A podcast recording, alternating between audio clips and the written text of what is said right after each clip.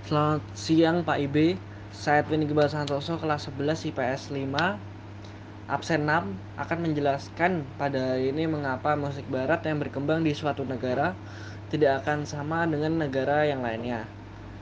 Hal ini terjadi karena dalam perkembangan musik barat pasti banyak faktor yang mempengaruhi perkembangan musik barat itu ke negara lainnya yaitu seperti perbedaan kebutuhan masyarakat yaitu ritual, alam, kegunaannya atau alat musik yang digunakan dalam memain dalam menyanyikan musik tersebut. Dan juga berbagai